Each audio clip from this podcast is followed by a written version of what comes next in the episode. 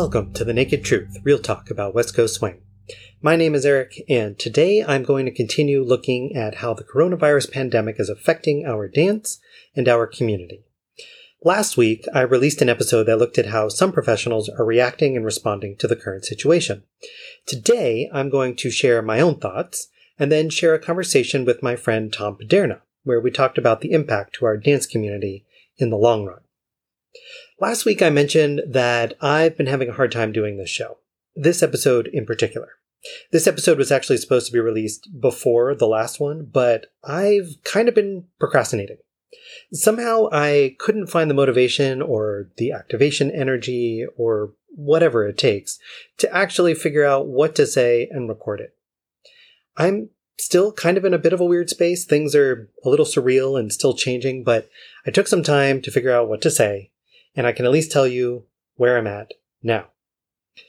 So, when the outbreak started impacting the United States in a more serious way, I sat down with Dr. John Blaska and Brandy Gill to talk about what we knew about the virus and the disease at the time, and concerns about how it would affect social dancing. This was right before Mad Jam and right before social distancing began, and everything started getting canceled, local dances and weekend conventions alike. It's strange now to think of the conversation we were having, I guess, a month ago. We talked about washing hands and showering and cleaning the ballroom as if that would be enough. And now those measures seem rather paltry and completely disproportionate to the scale of the problem. To be honest, I'm a little embarrassed in my own failure to think about how major this would be. I kind of thought this was more contained and less of a threat than it ended up being. But if you haven't listened to the episode, you should anyway. The conversation with Dr. Blasco was super informative, and I think the fears Brandy shared are ones many of us still feel.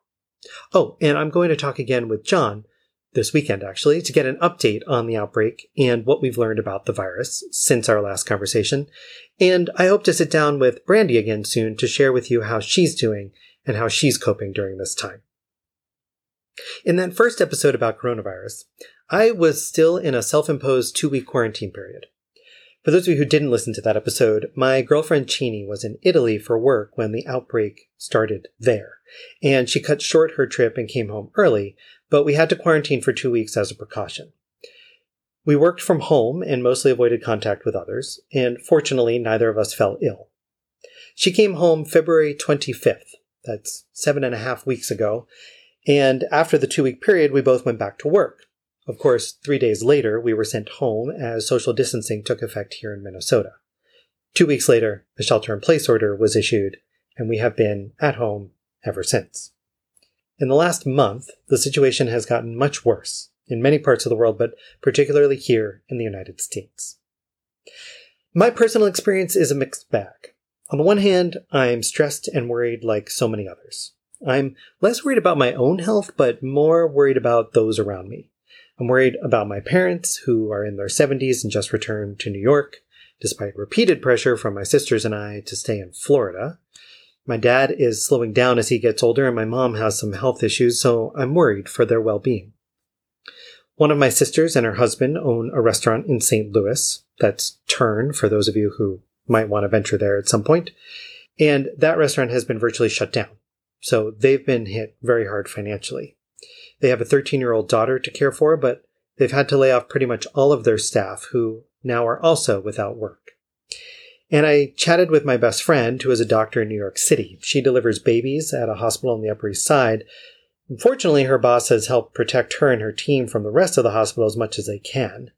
But she said that she's been using the same mask for three weeks, and some of her patients have been diagnosed with COVID.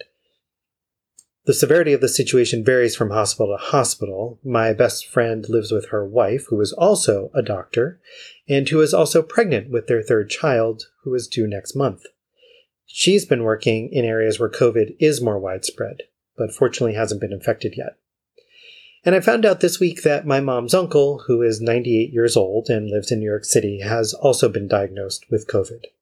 He is currently on a ventilator and is unlikely to survive at this point. To top it all off, we have the worst period president period ever period anywhere period. He's not only incompetent, but an awful human being who puts his own self interest above everything else. He is dangerous and reckless and putting hundreds of thousands, if not millions of lives at risk, and no one holds him accountable because of his cult following and his propaganda networks that hold him up and protect him at every horribly irresponsible and idiotic turn. But I digress. And I'm sorry if my politics offend you. This is all just to say that I'm stressed and worried and watching this all happen without any control over it. But that's the other thing. I'm also not as stressed. But here's the other thing. I'm also not as stressed as everyone around me seems to be. You'll hear me talk more about this in my conversation with Tom, but I don't think I'm having as hard a time with this as many around me are. It's not to say I'm not affected. It's just I feel like those around me are more affected. Maybe it's because I've been quarantined for so long. Maybe I stressed and panicked about this over a month ago when I was first quarantined, and so now it's all out of my system. Or maybe it's because I've just settled into a new normal, having been at home for so long. Or maybe I've just had more time to learn about the situation and process what's happening. Or honestly, maybe I've just grown numb to it all, and maybe I've just been stuck at home so long that I've lost perspective of what's real, because my view of life right now is mostly through a computer screen and a window. Either way, I've come to a place now of more calm, despite knowing that this is far bigger and for, far worse than I originally anticipated. What can I say? I'm full of contradictions. I feel like it's become commonplace now to ask people, How are you doing? with that note of deep concern as if something horrible has happened to them. And yes, horrible things are happening. But for me, anyway, honestly, it's really not all that bad all the time. Actually, while I certainly wish the circumstances were different, I'm quite liking this stay at home thing. Maybe I'm just being overly or naively positive, but I'm grateful to be working from home and not having to commute every day, especially when it's snowing in April. I'm glad to spend more time at home and more time with my girlfriend and more time to catch up on things. This crisis, as terrible as it is, disruptive as it is, has forced me to slow down, to take time and make space, and I'm grateful for that the last few months, moving to Minnesota, starting a new job, moving into a new place, it's been a whirlwind. And now I feel like I can take a breath or two, you know, as long as I'm six feet from other people. Plus, we just adopted a cat three weeks ago, and that has been a whole new adventure. It's been very fun and rather sleepless because, as those of you who own cats know, they like to hang out at night and they like to wake you early when it's time to be fed. But anyway, that's where I'm at. With respect to dance, I'm still running weekly virtual sessions with my students here. We do a combination of practice and some new material. I'm trying to keep them motivated. I know it's hard in this whole experience to stay motivated, and I'm trying to keep them connected with one another with one another and connected to the dance. Plus, they're just a great group of people, and I enjoy getting to see and chat with them each week. We've also done a virtual watch party where we watched some of our favorite dances on YouTube, and that was a fun way to both stay in touch but also share our love of the dance. But aside from engaging with my students here, I'm honestly not very motivated to dance myself. Mentally, I am. Cerebrally, the idea sounds great, but I haven't really gotten up and done it. I participated in some of the online learning experiences that are happening, both to see what's being taught and to support the pros, but I'm not really practicing. I'm not really watching dancing, and I don't really feel like dancing myself. Sometimes I do, and when Chini and I do dance, I enjoy it a lot, but it's just not on my mind. My time is occupied with work, my new cat, other things I have to get done, and sitting on my couch and watching TV. Honestly, I'd be happy to just sit around and binge watch movies and television for the foreseeable future. I'm motivated to do a few other things, but most days I'm just not. Maybe it's the weather. It's still kind of cold and snowy here, and most days are overcast. It's supposed to get warmer here, and I'm hoping that will help. Maybe it's the stress of what's happening around me that is subconsciously draining my energy. Maybe it's just the lack of sleep from the cat. I don't know. Either way, I'm just not really feeling it. And part of me thinks that maybe I'm wasting this time and opportunity. But the truth is that if I don't feel like dancing, I don't have to. We're all going through a very stressful and challenging and different time, and I think self care is super important right now. We need to allow ourselves the time and space we need to adjust and react and respond mentally and physically, emotionally, however that is. And right now, dance just isn't a priority for me. There's a reason I feel like spending time with my girlfriend and my cat and watching TV. Those are the things I enjoy most right now that comfort me, that enrich me. And in a time of upheaval and uncertainty and let's face it, crisis, there's nothing wrong with taking care of yourself, listening to what you need, and not forcing yourself into things you don't need to do. I'm sure I'll get back around to dancing and maybe even practicing. We just actually talked about doing that today, so maybe it'll happen. But right now, I'm just enjoying quality time at home, trying to stay connected to people I care about, and trying to take care of my own mental and physical health. And of course, I'm trying to get episodes of this show out when I can. I know my experience is just one of many that people are having right now. We are all affected by this in different ways at different times, and we are all reacting and responding to it in different ways at different times. Yes, things are stressful, and no, they aren't going to get better anytime soon. In fact, they'll likely get worse before they get better. But one thing to keep in mind is that much of what is happening is outside our control. And while that may be frightening, it's also important to note that worrying too much about things that are outside your control will likely only make things harder. My advice, my wish for you all is to focus on what is in your control and under your influence. Your own life, your loved ones, your neighbors and friends. Take care of yourselves, be kind and compassionate and patient with yourselves, and be grateful whenever you can. For those of you who aren't sick, be grateful you have your health, because many do not right now.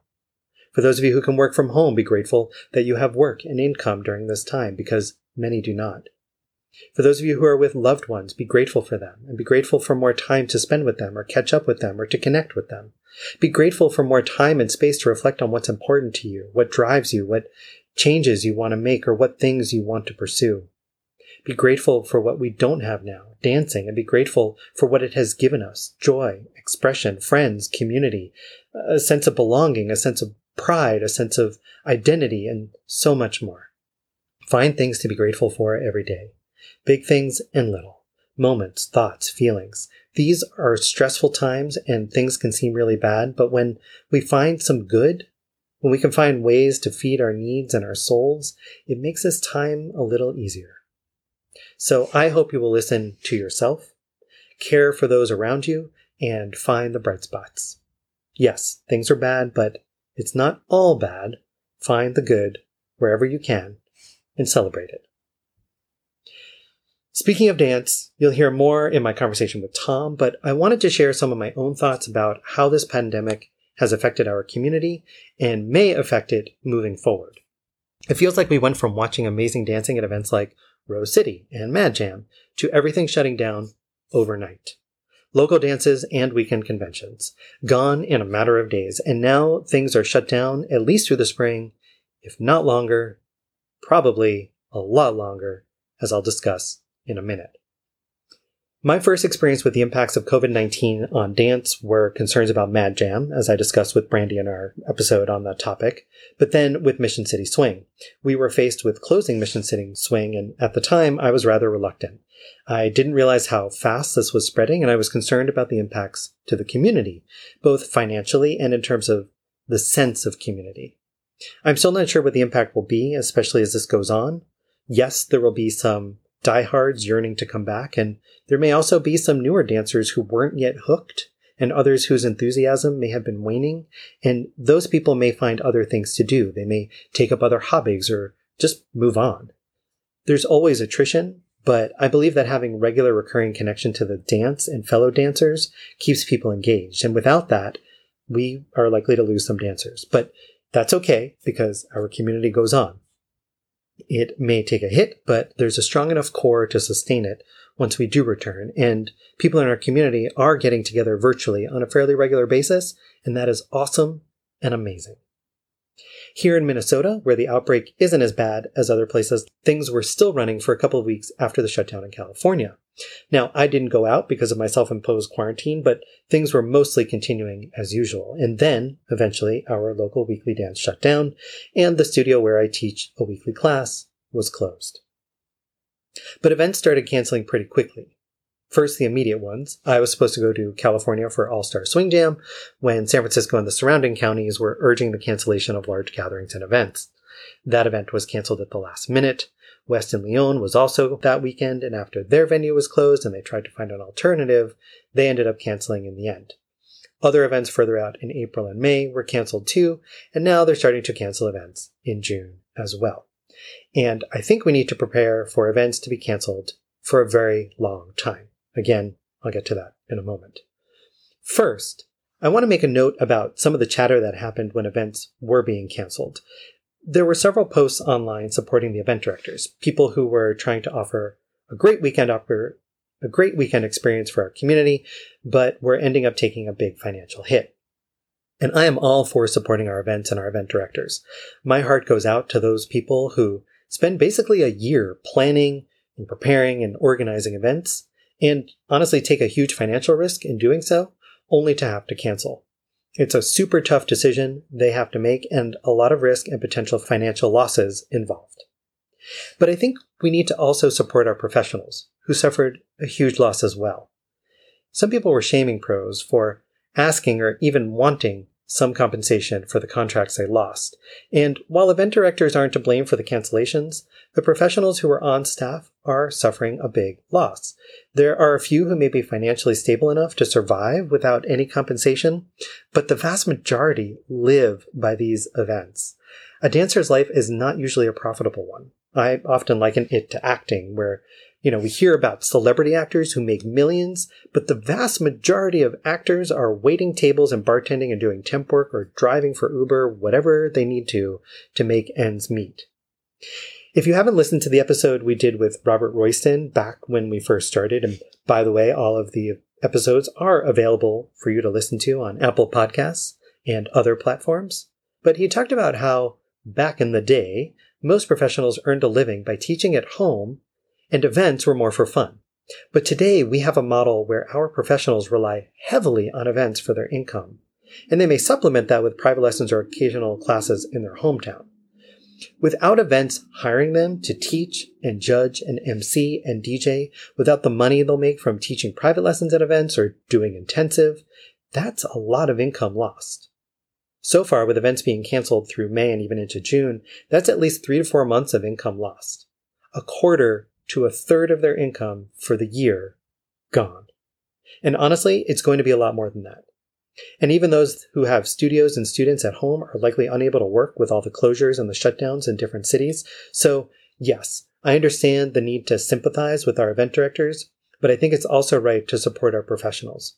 We owe our whole hobby to our pros. Without them, we wouldn't have learned to dance. Even if you didn't learn directly from them, you probably learned from someone who did. We wouldn't have events without a pro show to draw us in, to excite us, without pros to teach us and judge us. We wouldn't have the dance that we have without those pros working on their craft, developing their skills and knowledge, and advancing our dance to what it is today, and then sharing that with us through their dancing and their teaching. I've spoken with several pros over the last few weeks who are really stressed about making ends meet, and they're going to have a really hard time getting through this period. I am thrilled to see so many online opportunities, and I hope people are taking advantage of them. This is going to be a tough road for our pros, but please support them if you can. Reach out and see how they're doing and see if you can help them in any way. So that gets me to another thing.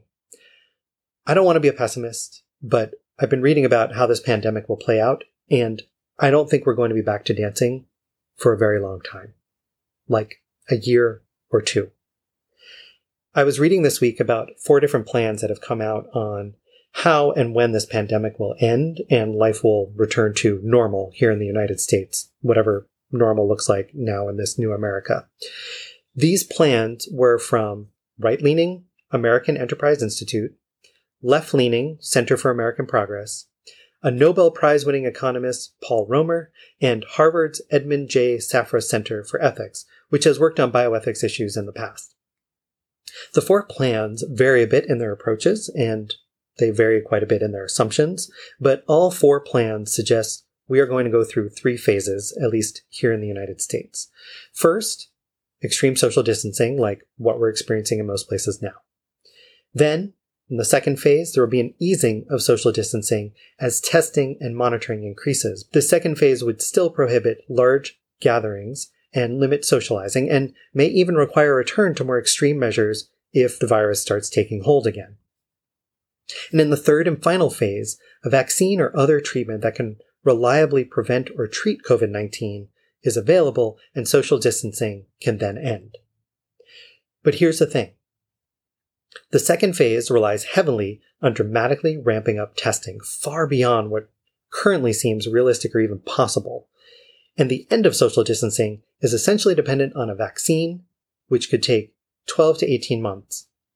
And that's an optimistic view, given how trials often have missteps and miscalculations, and how this virus is evolving rapidly with several new strains already discovered. I wouldn't be surprised if an effective vaccine is two or more years away.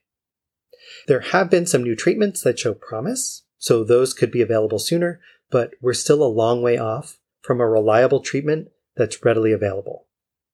Now, I'm not trying to be grim here, and I don't want to scare anyone or make anyone feel bad, but there's a very real possibility this pandemic is going to last a very long time. Like I said, I'll be speaking with Dr. John Blaska again for an upcoming episode, and I'll be sure to ask him what his forecast is as well. So stay tuned. But then the question is, how does this affect dancing? We know that social partner dancing is incredibly high risk for this coronavirus. We are very close to one another, we make physical contact, and we dance with many people each night. Plus, at even a local dance, you can have more than 50 people, which would be unlikely even under some easing of social distancing. Forget about a weekend event, which can have 200, 300, 800, or even 1,000 people. And in my mind, I see a nightmare scenario. One person with COVID who isn't showing symptoms goes to a weekend convention with, say, 300 people from all over. That one person dances with others, who dance with others, who dance with others, and so on. And after the weekend, those 300 people go home to their respective towns, and before you know it, we've got dozens of outbreaks in different towns and cities. And for each outbreak, people will get sick, and some will die. Does any one of us want to be responsible for that? Is it even responsible to hold an event when that possibility is likely? Again, I don't want to guilt anyone or make them feel badly, but I think we need to realistically consider the risks and the consequences. Weekend events at this point could literally kill people. Honestly, it's a miracle that more people didn't get sick after something like Mad Jam. And maybe some did and I haven't heard about it, but I think we lucked out with that one. So, realistically, practically, it is hard for me to imagine any large events happening in the next 12 to 18, maybe 24 months, unless we dramatically ramp up testing and some reliable treatment is developed and made widely available. Now, there's also the question of local dances. If the outbreak is under control in a city and small gatherings are allowed, it's possible some dancing resumes, where people from the local area are coming together. Maybe friends get together to practice or hold small dance parties in their homes. Maybe, and I'm hoping this happens here with my students, small group classes resume where 20 or 30 people can come together. Maybe events can happen at that local level too, where people from the same geographic area are coming together. That will depend on each state's or jurisdiction's situation and governance. Still, and Tom talks about this too, what are the risks? And would anyone want to be responsible for someone dying because they hosted or attended a social dance? Even if just one person died from COVID 19, that's, that's one human being. It's a member of our community. It's one of us, a fellow dancer, a friend, a partner. It would be tragic. So, I, I don't know. I'm not optimistic about dance resuming anytime soon. And in the long run, our scene will change dramatically. It's nearly certain that our scene will shrink in many ways. There will be events that do not survive this period. There will be events that will try to survive, but not get the numbers they need next year and then disappear. I know I've said I think there are too many events, or too many events that aren't worth going to that manage to survive, but this is not the scenario I wanted. While I do think a sort of purging of events may not be so bad in general for our community, I understand that for many, events are where they get much of their West Coast swing experience social dancing, workshops, private lessons, and of course, their chance to compete for points. Especially people who live in places that don't have a local dance scene or don't have a large enough or supportive enough dance scene. Ironically, some of the events that I don't think are as good are the little local ones that aren't great, but people go to anyway because they live there. And those are the events that, in this situation, are more likely to survive. I think I worry more about the bigger events where people come from all over because those are less likely to happen in the next year and a half, but also some of the most rewarding events with top pros and great competitions, awesome workshops, and of course, some amazing dancing. And the size of our community will shrink too, for two reasons. One, concerns about health, and two, economic concerns. There will be people who are concerned about their own health or of transmitting to others who will not go dancing for some time, maybe a long time, maybe even long after there is a vaccine. I mean, just knowing that this sort of global pandemic is possible makes many of us acutely aware of how we interact with others and how we can transmit communicable diseases to one another through dance. It's one thing to catch a cold, but now people will be thinking about these new viruses that are far more transmissible and far more dangerous. I think some people may just find other hobbies or at least avoid larger gatherings. And of course, on the other hand, the economy is taking a big hit. People are losing their jobs, their income. They may have their jobs, but have to support others who have lost their jobs. And dance is something people do with disposable income and time. So if they don't have the time or the money, they won't go dancing. Certainly not to big events, but also perhaps locally. Now, that's not to say our scene won't recover. I know I've painted a rather grim scenario for you over the last couple of minutes, but I do think that we will bounce back. Tom talks about how our scene was changed by 9 11 and then our economic recession of 2008. And in both cases, our scene recovered and then actually boomed. I expect after two or three years, our community will thrive again too. Life goes on after all, and things will get better. But when we do resume, I hope and expect to see some changes. In fact, I think this is a great opportunity to think about what structural or systemic changes we'd like to see. As Rahm Emanuel, Barack Obama's chief of staff and then mayor of Chicago, once said, Never let a crisis go to waste when it's the opportunity to do things you never thought you could do. So, what do I think might happen, or what do I hope will change? A few thoughts for you to consider. With events, I think there are some basic expectations here. The easiest one is hygiene policies. Events should do their best to keep things sanitary to reduce transmission of communicable and infectious diseases, whether they be something like coronavirus or even just a cold. Wiping down surfaces periodically, airing out ballrooms, selling water bottles, educating attendees. Take a listen to that first coronavirus episode with Dr. John Blaska. He put forth some great ideas on this subject. I also think events need to rethink their refund policies. I feel like it's pretty standard right now for events to not offer refunds.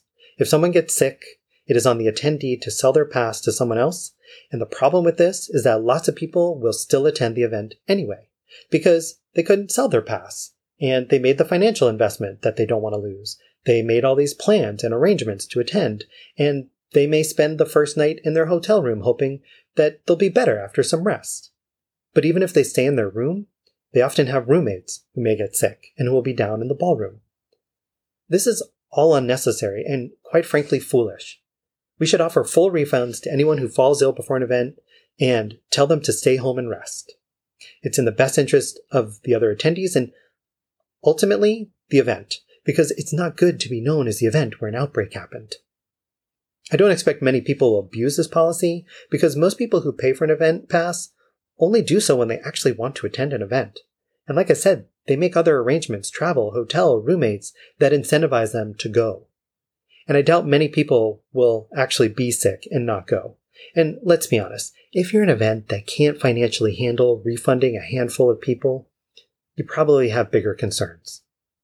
So let's make it a norm to stay home if you're not feeling well, or if you think you've been exposed to a sick person the week of an event, or something like that. And let's encourage people by offering a refund. I encourage event directors to look at what Wild Wild Westie is doing this year, along with Jack and Jill O'Rama in Swingtacular. All three events are offering a worry-free refundable weekend pass policy, where if the event cancels, if the attendee is sick, if the pass holder is a member of a vulnerable population, if the pass holder lives or works around vulnerable people, or if people don't want to attend during the outbreak, the attendees can roll their passes to next year or get a full refund minus any transaction fees. This applies not only to the event pass, but also competition fees up to the day before the event. I just want to say huge kudos to all of those event directors for being forward thinking, as always, and putting the interests of our community first. I love, love, love this, and I truly hope others will follow suit with similar policies, and not just when there's an outbreak. The other two places where I think events will have to rethink their businesses are contracting and insurance. With contracting, I think events will have to consider the terms they agree to with hotels. I say this because I know a couple of events that couldn't get out of their contracts with hotels despite the global pandemic. Now, I'm not sure about events that are later this summer or fall. They might have different circumstances, but they should be negotiating now in case they need to cancel. And thinking about terms for the future that allows them an out should something like this or even a recession or natural disaster or something else that happens that would threaten attendance. Similarly, events should consider insurance options. Now, I'm definitely no expert in insurance for things like this, but if I ran an event, I'd be thinking about how to cover any potential losses should I have to cancel last minute. I presume events already have liability insurance to cover accidents at their events, but what coverage do we have if someone gets sick in an event? Again, I'm not an expert in this. I just had liability insurance for Mission City Swing, but I do think events should be thinking about these kinds of sudden crises. Already, our professionals are responding and adapting. As I mentioned, there is a plethora of online learning opportunities popping up. I'm a little concerned about market saturation right now, and or people kind of burning out and losing motivation as this whole situation continues. But I think overall, this is a great time for pros to think about their brands and the value they offer. If people want to compete in this saturated online marketplace, they have to think creatively about what they're going to offer and what makes it unique and valuable so that people want to attend. People who offer the same old thing or aren't able to deliver quality content are going to have a harder time being seen and heard, especially if local classes and dances and life in general resumes. Those with the right skills, the business acumen, and a clear value proposition, a unique value proposition, will be much better off. As I discussed in last week's episode, people like Chantel are tapping into the unique expertise they have. People like Tashina and Cameo are using this time to build on the online learning they were already offering, and people like Courtney and Sean are launching new ways of building and connecting with their student base. I'll be chatting with some more pros for the show about how they are not only responding to the current situation, but how they are defining their value and how they are leveraging online opportunities for the long run. Which gets me to another thing diversification. As I said earlier, most of our circuit pros rely heavily on events for their income, and now would be a really good time for them to think about diversifying their revenue streams. Whether it's building more of a student base at home, or offering online learning, or leveraging tools like Patreon, I think pros will have to think about finding other income streams that reduce their financial dependence on events. Some pros already have, I guess, DVDs. Do people still watch those? Or online learning platforms, and I think more will be investing in those kinds of tools. Speaking of events, I think pros should revisit their contracts with events. I'm already wishful that pros think about how they define their relationships with event directors and set clear expectations in their contracts. But I hope pros think about what terms they want in their contracts that hold events accountable should they cancel or not make enough money. Sure, I know pros all have contracts, but how many of those contracts would actually hold up in a court of law if it came to that? Our professionals deserve something professional, and that means something legally recognized and binding so that they get the compensation they rightfully deserve. As for changes in us as dancers, I'm hoping hand washing and general hygiene will be a new norm, please. I'm hoping it will be the norm for people who don't feel well to stay at home, and for others to support those who aren't feeling well or choose to stay at home. I hope local dances and teachers consider similar hygiene and refund policies, as I discussed for weekend events, and I hope people take advantage of virtual opportunities to connect with each other and with the dance. And as for the dance itself, I think this will be an interesting time of change. In the past, people used to talk about how learning from YouTube and videos taught people how to look, but this dance is about connection, which you don't get from videos.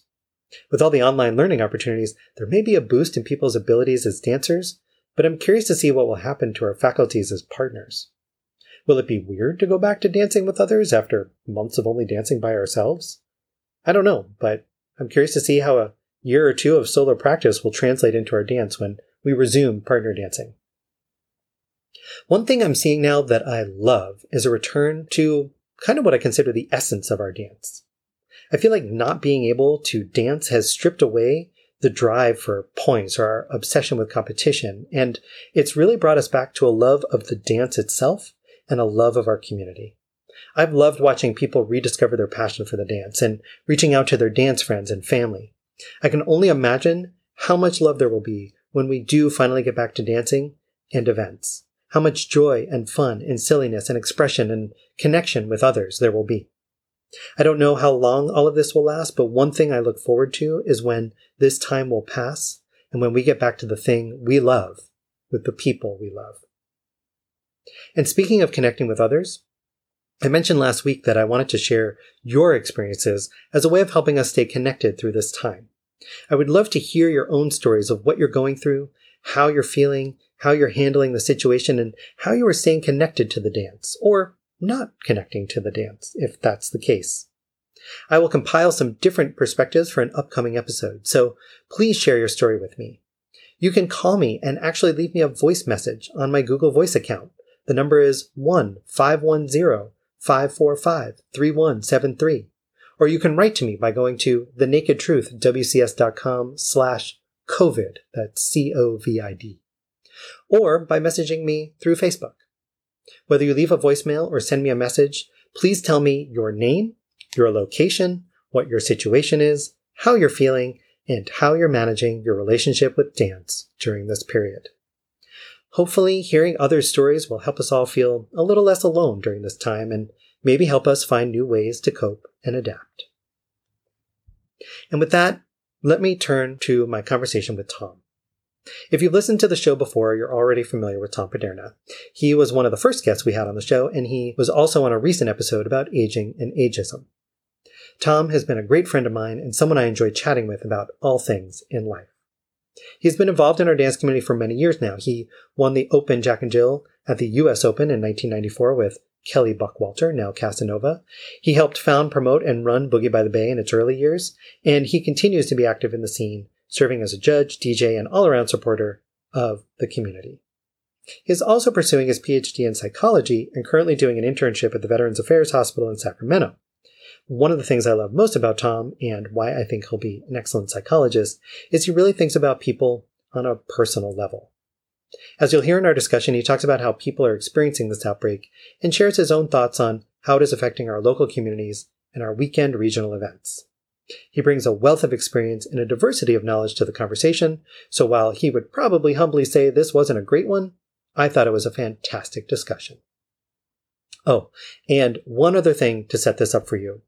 I'll drop you into our conversation when it starts turning to our feelings about the outbreak and then the impacts of our dance. But before that, we were discussing different TV shows that we're watching during the shelter in place.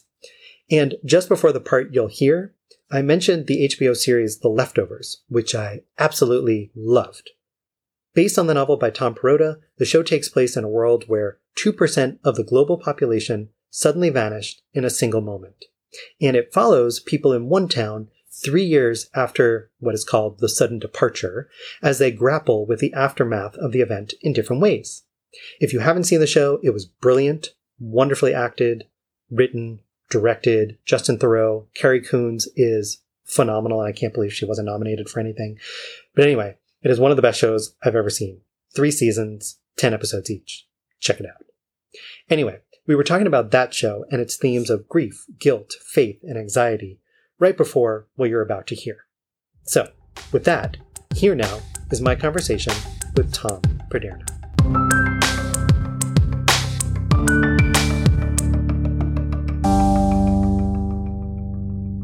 Well, anyway, so speaking of leftovers, you feeling like the two percent? I think everybody's feeling that way, in a weird way.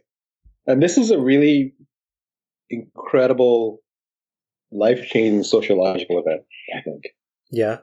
You know, um, I was reading an article, and I think it was on Harvard Business Review. I can't remember where that funny feeling that you have is grief. Mm-hmm how we're now all gra- every un- unlike before, every single one of us is grappling with the loss of what we thought was a future.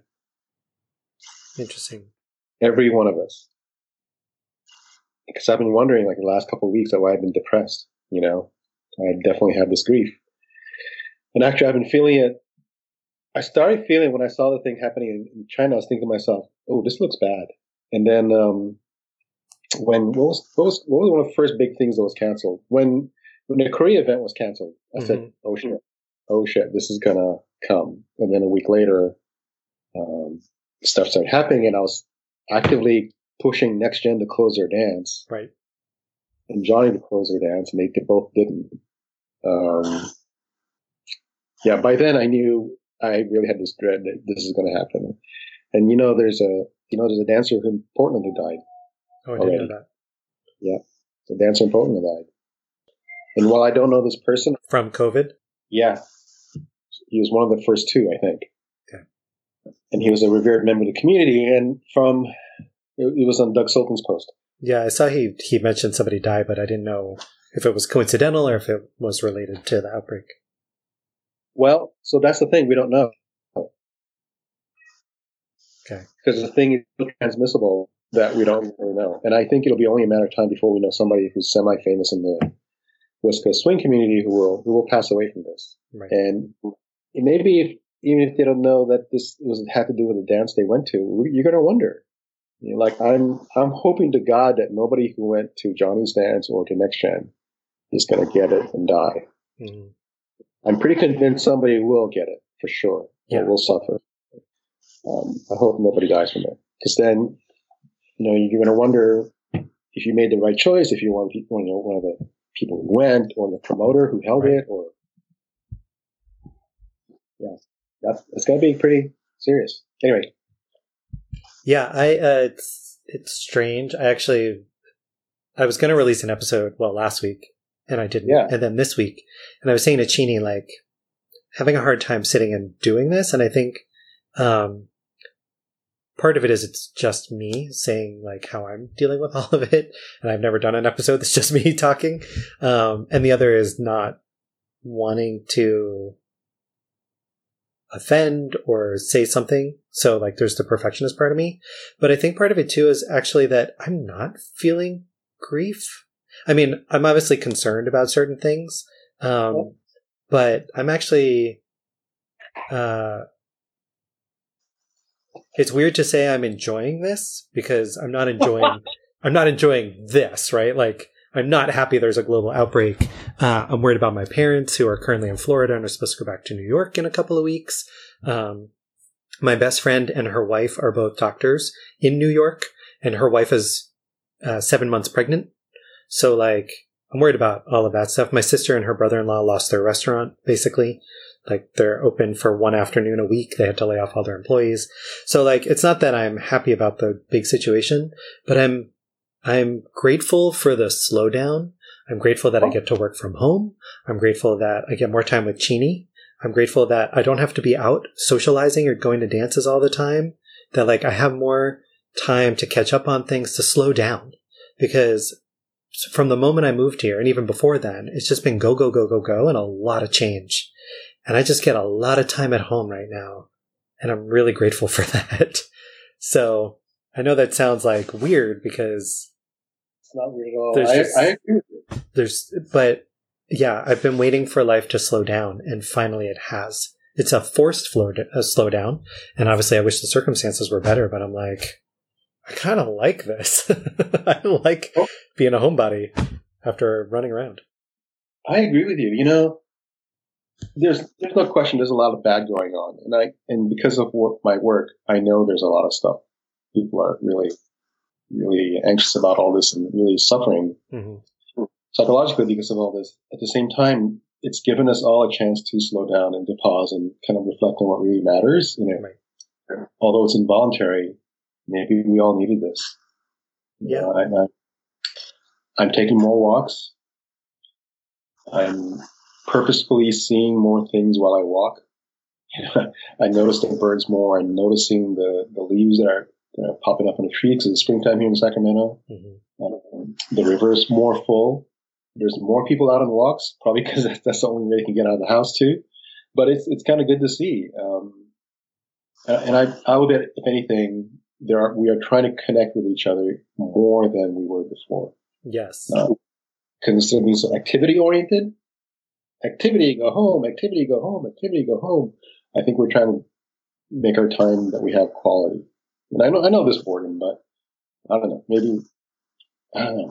I'm, I'm still working, so I'm actually, I have a love hate relationship with that. Um, I like that I still have structure. Right. And I like that I actually get out of the house every day mm-hmm. during the weekday and go, go, go to work.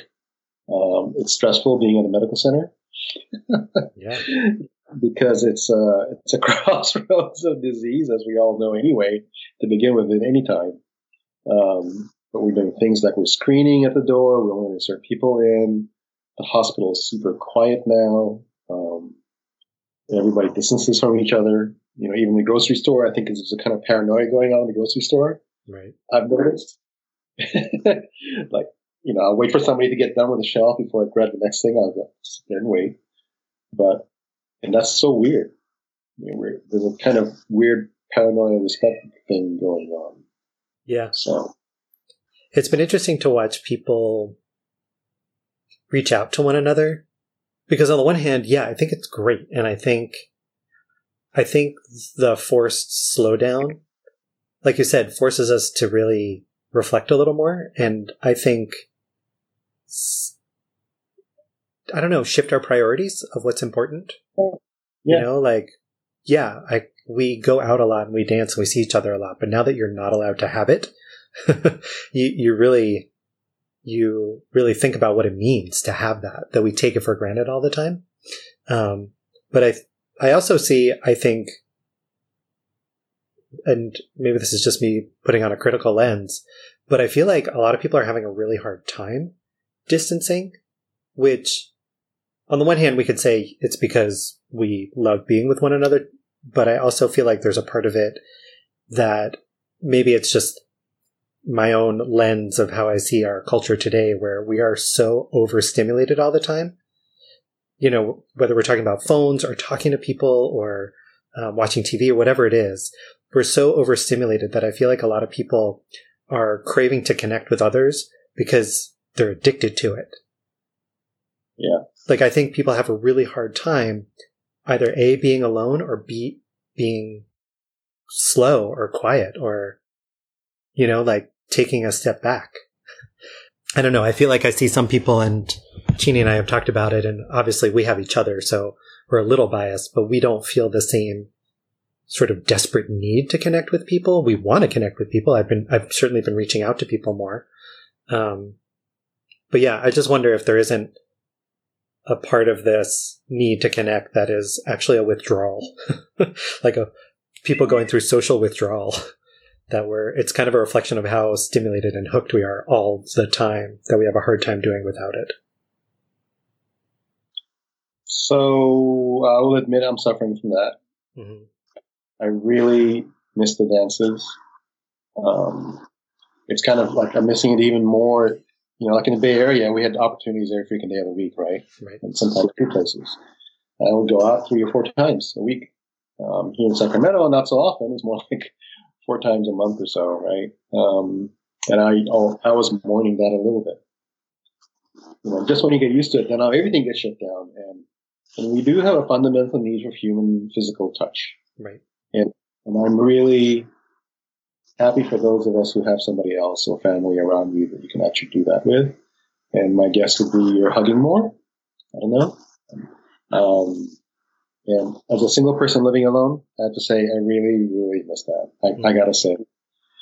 And I want to give a shout out and be gentle to those people who are living by themselves and feeling this. That, um, yeah, I hear you. You know, this, this, it's hard.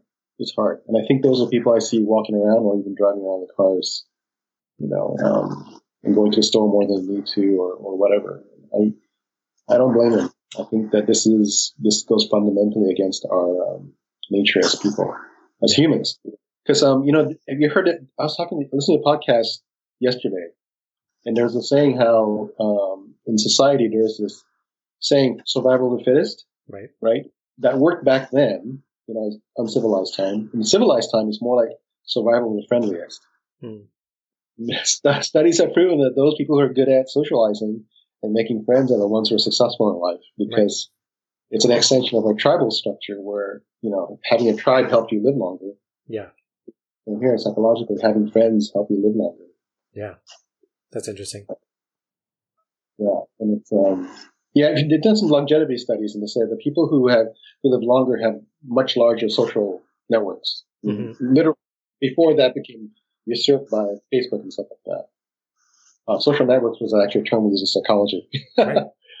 um, so, yeah, I think we're all kind of feeling that fabric kind of pulled away from us, and, and oh, I, I am, and feeling kind of bummed about. It. So, so I know over the last few months that we've chatted, you've been feeling actually kind of ambivalent about dance. Um, yeah, like not feeling great about it or drawn to it, thinking about withdrawing from a little bit. So, how are you feeling now? Oh, I, I really, really miss it. I gotta admit, I super miss it. Um, do you miss the dancing itself, or do you miss the being out and socializing with people, or both? Well, both, definitely. Mm-hmm. Uh, gotten together with a couple of people here and there, and we just done something in the house. Right. Uh, but even that's kind of shut off because I don't see them regularly. So I think for social distancing purposes, unless I see them regularly, it's not not worth it, not yeah. worth the risk. So even that stopped. I mean, this is the first week of this whole thing that's happening. Um, you probably know that um, when this first started happening, even I earlier than most people, I said, you know what, I'm not going to go dancing anymore because right. because I was I was aware of what was going on and, and through work and stuff. I just thought it would be prudent for me not to do that. Yeah. And I didn't go. So there was one more week of dances that we had I could have gone to, but I didn't. And I, I'm glad and I'm also sad I didn't go. yeah, yeah. For sure. You know, yeah. What's your feeling, especially being in the healthcare profession, of the duration of this whole thing? What's your sense at this point of how long we will be sheltered in place and then how long until we're allowed to actually go out social dancing? And then how long before events will pick up again? Well, so we're here today, Saturday, March 28th. Mm-hmm. Yesterday, Sacramento schools just announced that they're going to cancel all classes for through April at least. Mm-hmm. I think, you know, it's a fluid situation, but I think things are going to be canceled through April. I think May is in danger now. Yeah. And, you know, there's this thing about what people don't understand about pandemics, it does go through waves geographically. Right. It, it, goes and comes back. So in a way, you have to shelter in place while the whole thing affects mostly geographically um, the vast majority of people. So yeah, at least another month, um, and that's kind of what we're we're hunkering down for at, at where I work. Um, and you know, there's there's talk of, as you know, New York just graduated all the medical students early. Mm-hmm. There's talk of that of that happening in my profession as well. So, so yeah, I think I think people are saying, well, you know what, we have these standards, but you're not going to not graduate high school students out of senior, right? Right. Out of high school. So I think I'm I'm guessing April, probably May. Before we're not sheltered in place, or before social dancing resumes, or both. Oh, social I'm hope I'm hopeful. I'm really hoping that June will start up again, but I I'm pretty much, April definitely not. Yeah. Um, May is iffy. June I hope so. Yeah. Yeah. I mean that's that's my sense of it because of the different waves and how how it travels geographically. Right. Well, and what we do is far higher risk. Just the contact, the number of people who come together, you know, sweating, being close, like all these things that are already yeah. conducive to spreading communicable diseases. oh yeah, and we all know, you know, about about we used to get uh, convention blues, right? Right. Every, everybody got the same illness on Monday. yep. Sometimes stomach Sunday. flu or yeah. Yeah, stomach flu. Go on for like a week or so. We're able to go to some event, um, and people go, "Oh my god, I got the bug!" Blah blah blah. Right. And people are complaining about the same thing. That, this is exactly it, except this time it might be fatal. right. Well, that's the thing is, I think about an event coming together. I, I feel like events will. I don't know. I, I, think events might take a little longer given the number of people, right? Because definitely, you know, we're talking more than 200, 250 people. Because I can just imagine like the nightmare scenario of one person has it, doesn't know, flies to an event somewhere, and then you have, you know, 300 outbreaks happening because those people all go home.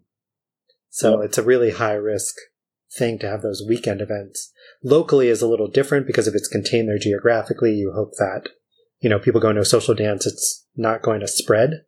But I worry about weekend events. Oh, completely. Like, uh, like spring break in Florida.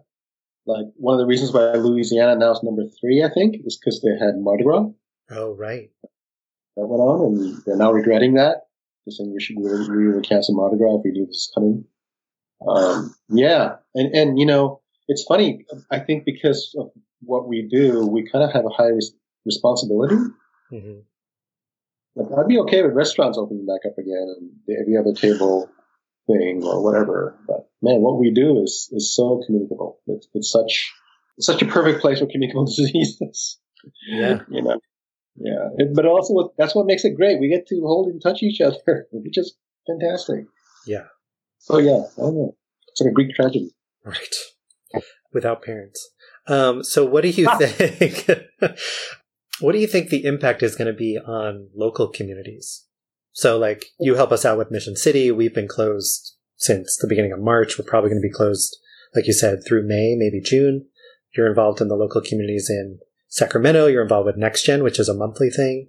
So what's your take on how local communities will um, either suffer or recover in the wake of this? Um, I'm going to guess that everybody's going to have a, just going to be a big surge of people going to their local dances when this starts get, getting lifted, which mm-hmm. I hope is, there'll be a big surge because people, I think most people like me, they kind of miss it. Right. Um, I do think there'll be people who will reassess and decide not to come back, but I actually have a feeling the number of people who have been coming sporadically will suddenly become, I'm going to, I want to go now. Mm-hmm. So the surge of people coming in and they'll be all be local. And my hope is that people realize how valuable local events are. Hmm. I really do. Like in SAC, we have a lot of dancers here. It's just they don't come out that often. Right. And so it's like the tail end, of the, the tail part of the curve, right? That you know, the long tail. The, the, that's the same. Anyway, it's a long tail where people come out every once in a while. So there's like 30 people who show up, um, but in reality, me, it might be a lot bigger than that. Right. Um, I'm hoping that people, those people value it and decide to come more more locally and not wait for the regional events. Mm-hmm. Um, that's that's my hope, and hopefully, it strengthen the local communities. Um, what do you think the impact will be from both a financial uh, aspect, right? I mean, I don't think the Bay Area is being hit as hard as some other places, just given the industry. But there are people who obviously are, have lost their jobs or out of work, depending on what industry they're in. And the other part is just the fear of either getting it or transmitting it because it's not going away in the next few months. I mean, this is going to be around potentially permanently. And certainly we're not going to have treatment for a little bit, although I think those are on their way. And we're not going to have vaccine for at least a year. So how much do you think that'll affect local communities? Um, I think a lot. I mean, I I, I, I know now when a guy doesn't wash his hands in the bathroom, pro- i might say something instead of watching go out and be pissed off at him. Because mm-hmm. I think we all know the guys who either just walk straight out or run to water for two seconds and walk out. Right. I know those people, and you better not do it. I know who you are. you do this again after this COVID thing, I'm going to out you. Yeah. I, dear God, I hope that doesn't happen again. I think some of our local dancers already had sanitizers out there that some people were doing being diligent about. Right. Uh, that's going to increase. I think that whole like just before this all happened, everybody started putting sanitizers out and doing more hand washing and things like that. Right. That's going to be the new normal. Um, and I think less sick people will come out because I know I've danced with people who are sick and, you know, coughing in the corner. Um, God knows I've, I've probably pushed it harder than I should have at certain times as well. Yeah. But back then it was like, well, you know, you, the equation is you might. this is terrible, but I'll admit it.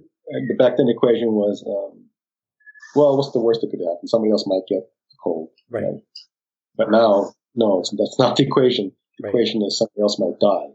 Mm-hmm. And that's going to, I think, have us hold us back, rightfully so, from the community. Um, so yeah, I think sanitation practices will increase. Yay, which I appreciate anyway. from the followers I was talking to about all this, they actually say that the followers all pretty much are good about hand washing and everything. I think it's a guys thing. Yeah, guys, you, need, you need to step up. Um, so that's good. Yeah. Um, regional side, financially, um, the, the scene will shrink. Mm-hmm. And unfortunately, I think it'll shrink on the younger side because those are mostly those are folks who tend to be starting new in the career or in service industry. Those who are professionals or older are already set, you know, have good income. I think those folks will continue to go. Um, I think it's going to hurt regional events a lot. I think there's this undercurrent of many people thinking that there were too many events. Well, I think you're going to see a lot of events shrink like they did after 9-11. Um, we lost we lost a few back then. I think we'll lose even more this time. So I'm not looking forward to that, and I really feel for those promoters who got caught up in all this, and uh, my hearts go out to them. Hearts go out to like, like Lauren who had to cancel. She was at the peak of this, mm-hmm. and all the events canceled right now, starting April, May, uh, and in Seattle. Um, yeah, that's yeah, that's going to be hard to recover from. And I hope they do eventually, but it's going to permanently change the landscape. That's for sure. Yeah. And I imagine less people will be inclined to travel. Yeah. Yeah. I mean, maybe you won't, you won't pack in six people to a room anymore. Or you might, you might think, you might rethink that. I don't know. So, as somebody who studies human behavior, I'm curious. We kind of chatted a little bit about this, uh, I think last week, but how much of the new behaviors of washing our hands, of being careful, how much of that do you think is going to stick and how long do you think it will stick for? Because I feel like maybe it's just a cynical view, but I feel like there's going to be a number of people where when we start going to events again, this pandemic gets more under control, that we kind of regress to the mean. There are going to be a large number of people who are just going to start forgetting to wash their hands or, you know, just start getting back to business as usual. And I'm wondering how much are we really going to not only shift the norm, but make it stick? Um, I, I, the mean's going to move for sure in terms of sanitation and being good about not going out when you're sick and things like that. Mm-hmm. Um, I guess the question is more like how much will it move, right? Rather than will it move? It'll move. I think. I think people will be a lot cleaner. I think hand washing will happen more. So I think sanitizers will be common, just as common as say water is in the ballroom. Right. Sanitizers out there anymore. Um, I think people will use it. Like, you know, we also, like in the last couple of years, people start using more of their own containers, mm-hmm. the water bottles, things like that. It'll happen in that way where a certain percentage will be really conscious of it. Some people won't ever change. And, um, hopefully those vectors will be fewer and fewer and far between. Yeah. Uh, that's, that's my hope. It'll change. It'll change for the better. I think some of it, I think it'll stick. I have hope that a lot of it will stick. Um, I think those of us who want to keep safe will be able to do that and it will be more socially acceptable to say no. Right. you know, those, those kinds of behavioral changes will happen. Um, we do have short memories, but I think the norm, we're not, we're not going to go back to the same. There's, there's going to be a new normal. Mm-hmm. Yeah. I hope that it does become a norm, that there's enough of a critical mass that there's social pressure to keep washing your hands, to stay yeah. home when you're sick. For those people who might be like, what's the big deal? Because they forgot what happened a year ago. Um, I'm hoping that there'll be enough pressure. I'm hoping events and venue owners and local organizers will keep putting out the message if you are sick, we will refund you, just don't come out. Um, that we hope you'll still wash your hands. Yes, there's hand sanitizer, but use soap, please um, like actually wash your hands. So yeah, I mean, I am hoping that it becomes a new norm because I think this has highlighted how vulnerable our community is to this kind of thing. Like you said, we've kind of always known that we pass the flu around or colds or whatever, but this is a whole new level and it's it's going to be around for a long time. Yeah. It's going to be around for at least a year. Yeah. Even if we can go back and say start dancing again in June, July, um, it's going to be the social pressure and the social norm will be to sanitize, to sanitize, sanitize, sanitize. If you're sick, stay home. Don't spread stuff around. That's going to be normal for at least a year until there's a reliable cure. Mm-hmm. Uh, you know, um, there's some parallels to HIV. Um, so yeah, we're, we're, you know, people are having sex now, but condoms are the norm now. Right. Right. That kind of thing. Yeah, yeah. So where, where it didn't used to be. So, what do you think our community will look like, say, a year from now? Like, let's say the vaccine comes out in a year, people start getting it. Where do you think that norm will be? How long do you think it'll take for things to kind of settle one way or the other with regional events in particular? Because I feel like local communities will recover sooner as bans are kind of lifted. Yeah. Rather than guess where it's going to be out, um, well, okay, a little bit of a guess is from my memory, it took about it took about two or three years before you started seeing new events start to happen after 9-11. Mm-hmm. Like it took a while for the economy to recover, for the war got started, things became kind of normal, the, the resources were available to start up new events. It mm-hmm. took about three years before you start seeing new events happen again. Um, or the ones that kept, there were ones that kept going, like Boogie and the big ones are able to weather the storm. Um, but the ones who unfortunately had were unable to weather the storm, it took about three years, I would say, before new events came up to take their place right. at the same level. Um, my hope is, I, I, hope local things get stronger. Mm-hmm. Hope people appreciate that more, and that we're less picky about the particulars, myself included, um, about you know it doesn't have to be perfect. Go local because what we realize now is we start valuing the social aspect of it the, the physical aspect of being able to just do this dance that we're so lucky we can still do. Um, so maybe a little more gratitude and local dances will strengthen. That's that's my hope. Yeah, I know there were certain events that took a hit during the recession in 08, 09. I imagine it wasn't as severe as 9-11 no. in terms of the hit, but I do feel like events shrank a bit in that period and then grew back. Do you remember how long the recovery was after that? The recession? Yeah. Uh, it was 2008. I think that, that put more of a pause on things. Mm-hmm. Well, no, you know, I take it back. I mean, there were, there were certain events like, like swinging to South Bay. I mean, not swinging to South Bay, but South Bay. Mm-hmm. That's during that time. And I think Fresno took a hit and didn't quite ever recover. Yeah. Um, besides the move away from country. I mean, but there were also some in LA that, that didn't happen again. There were smaller one, one day events that didn't happen again. That only took like about two years to recover from. Yeah.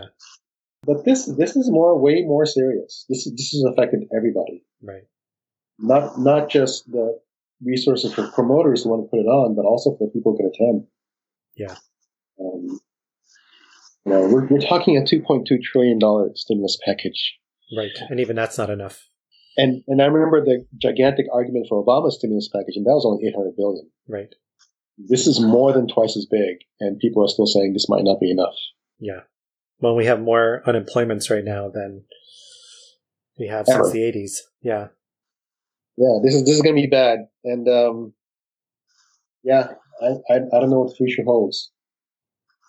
I'm hopeful um, that we do some, some things in a good way, and uh, to, to to kind of go on that thing, the the good things I see happening are more online. Mm-hmm one of the coolest things is uh, I'm part of this this Facebook group called uh, Cooking in a Time of COVID. That yeah. shout out shout out to Stephanie. I'm sorry, Heather Powers who started up. Pardon me, Heather Powers who started up. Like it, it this group has exploded. There's like over a thousand people in it now in just a week. Mm-hmm. Um, and we're all posting our pictures from cooking because we all have to stay home and cook now.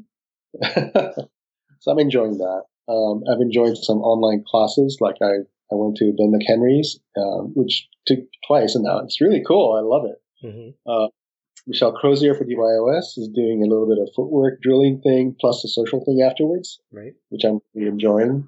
And I know you went to something online too, right? Yeah, I went to Chantel's ballet class. I did the Global Westie Connection, which was like a whole weekend of workshops. I've done Robert Royston's, um, and Mission City is doing classes too, and we're going to continue doing them for our, our community locally. So cool. Yeah, I want to be part of that. By the way, I want to, I want to do that judging thing you talked about. Yeah, actually, we just met with the leadership team, so we'll catch up on that. okay. um, Of getting you involved in that, and maybe a watch party. Yeah, exactly. Like a watch party, judge at the same time. I'll do the analysis, and people feedback that. Nice. Yeah, yeah. I'm totally, yeah. totally down. Online apprentice judging. Yeah, that's awesome. What's your advice to people who are having a hard time with this? Oh, you know, um, uh, hmm. it, it's hard, but um, it's it's super hard. Um, just know that this this passes, I, and I know it's hard to look at Wuhan, and but you know, look, Wuhan has it has passed in Wuhan. Mm-hmm. It took about four months there, right? Now they had more they had more draconian measures than we had. Luckily, I think we actually acted earlier, possibly not enough in terms of how it was going in Wuhan, right? Because um, they they also denied it for quite a while. Um, some I so we all know it'll pass sometime. How severe it is, how long it will be, I don't know. And but just the knowledge that this too shall pass um, is one thing. The advice I would give people is to reach out more. I mean, you know, I'm I'm super. I have a love hate thing with Facebook. Right now, I'm loving Facebook. I'm actually really appreciative that it exists. Thank goodness, because I can't imagine how I would stay connected with my friends if I didn't have Facebook. Um, although I've actually placed more phone calls lately. Mm-hmm. Uh, but I'm also doing a lot more video conferencing, which wasn't possible, right? Um, yeah, I wish I bought Zoom stock. Um, or Skype. Well, Skype's owned by Microsoft, but never mind. Um, yeah, stay, stay as connected as possible. There's actually a lot of online resources about staying as connected as possible. Um, because this is a podcast, you're self-selecting for those guys, so sure. more power to you. Hey, speaking of so people on the podcast, reach out to your friends who don't listen to podcasts. Hmm. Right? And maybe that's something you could do. You could we could each be instead of a vector for disease, we could all be a vector for connection. Yeah. So so that's what you could do. Be a, be a vector for connection. Kind of reach out to folks and connect with them and help help them connect with each other, with you. And I, I think I think we can we can make it through. Yeah. Sage words of advice from Tom Paderna. well, thanks, Tom, yeah. for sharing your perspective, your thoughts. I always like chatting with you about this stuff, but I also appreciate that you're very thoughtful about it. I think you come from a lot of different angles, which is really helpful. You know, you're um, you've you've been around locally in community. You've been around on the national scene a long time, so you've seen the ups and downs. And you're also a psychologist and healthcare professional, so you bring that perspective too, which I really appreciate in times like this. Yeah, thanks, thanks. Um, if anybody knows any healthcare professionals that are still going to work, give them a shout out because it's yeah. it's getting for us out there. We're feeling a little bit vulnerable. Yeah, it's uh, hearing the stories. There was a podcast I listened to where they shared stories of healthcare professionals. They kind of called in and left messages, and it's it's rough. It's scary. They're yeah. scared for themselves. They're scared for their patients. They're scared for the people around them. Yeah. You know, in, in Canada, they're doing a seven o'clock uh, appreciation thing. What's that? about that? In Canada, at seven o'clock every day, people go out on their balconies and just cheer. And they're cheering all the people who are still um, trying to take care of people in this, in this time. Yeah, we don't do it here because you know, we're Americans. but yeah, you know, I, I, yeah, that's if anything, yeah, be be a vector of connection. Let's do that. That's how you fight this thing. Yeah, awesome. Thanks so much, Tom. All right, thanks.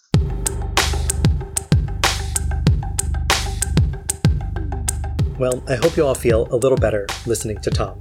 I know I did. If only because he maintains a sense of hope and optimism at a time when there's plenty of cause for concern and anxiety. Plus, he's just a pretty chill, soothing guy.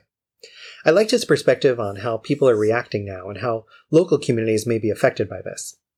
I also really appreciated his historical perspective of the dance, how our scene responded and recovered in the wake of earlier events like 9 11 and the recession. He's able to think at all those different levels individual, community, and regional and consider how we as people will be affected and respond.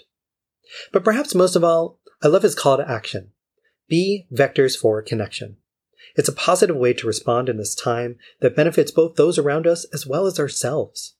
Like Tom pointed out, those who are most connected tend to survive the longest.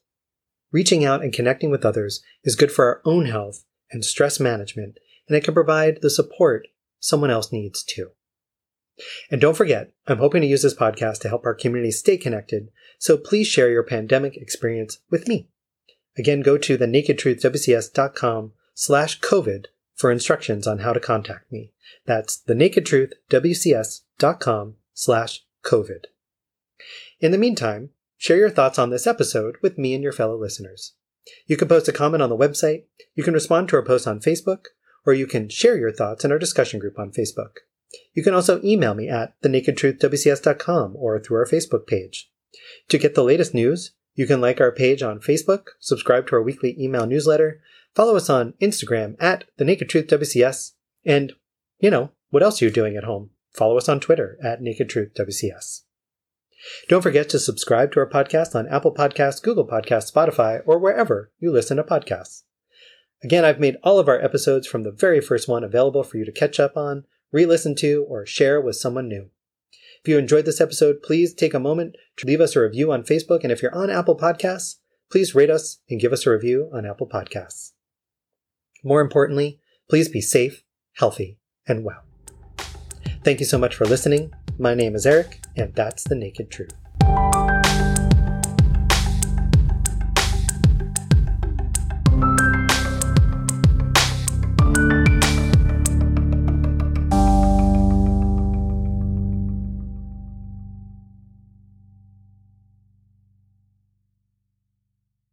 Hello, hello. Hey, Eric. Hi. Sorry for the delay. I was helping Chini set something up. We're trying to watch. She's trying to watch a show with her friend, and it's on Amazon Prime. And it's like, how do you figure out how to do a watch party? Because Netflix has an app or an extension, yeah. and Facebook has a thing, but like they only do their own thing. Anyway, didn't exactly go as planned. So now they're just hitting like play at the same time and texting while they watch. it's fine. You know, I bet some engineer at Amazon's trying to figure it out right right now. You would think. Uh, yeah, you know, I think there's a mystery science theater thing going on where they're trying to do that with some streaming. I can't remember how they're doing it. Oh, really? Where you, where you actually see yourselves in the bottom. oh, yeah, like the three. Remember MST? Yeah, yeah. that was awesome. Yeah.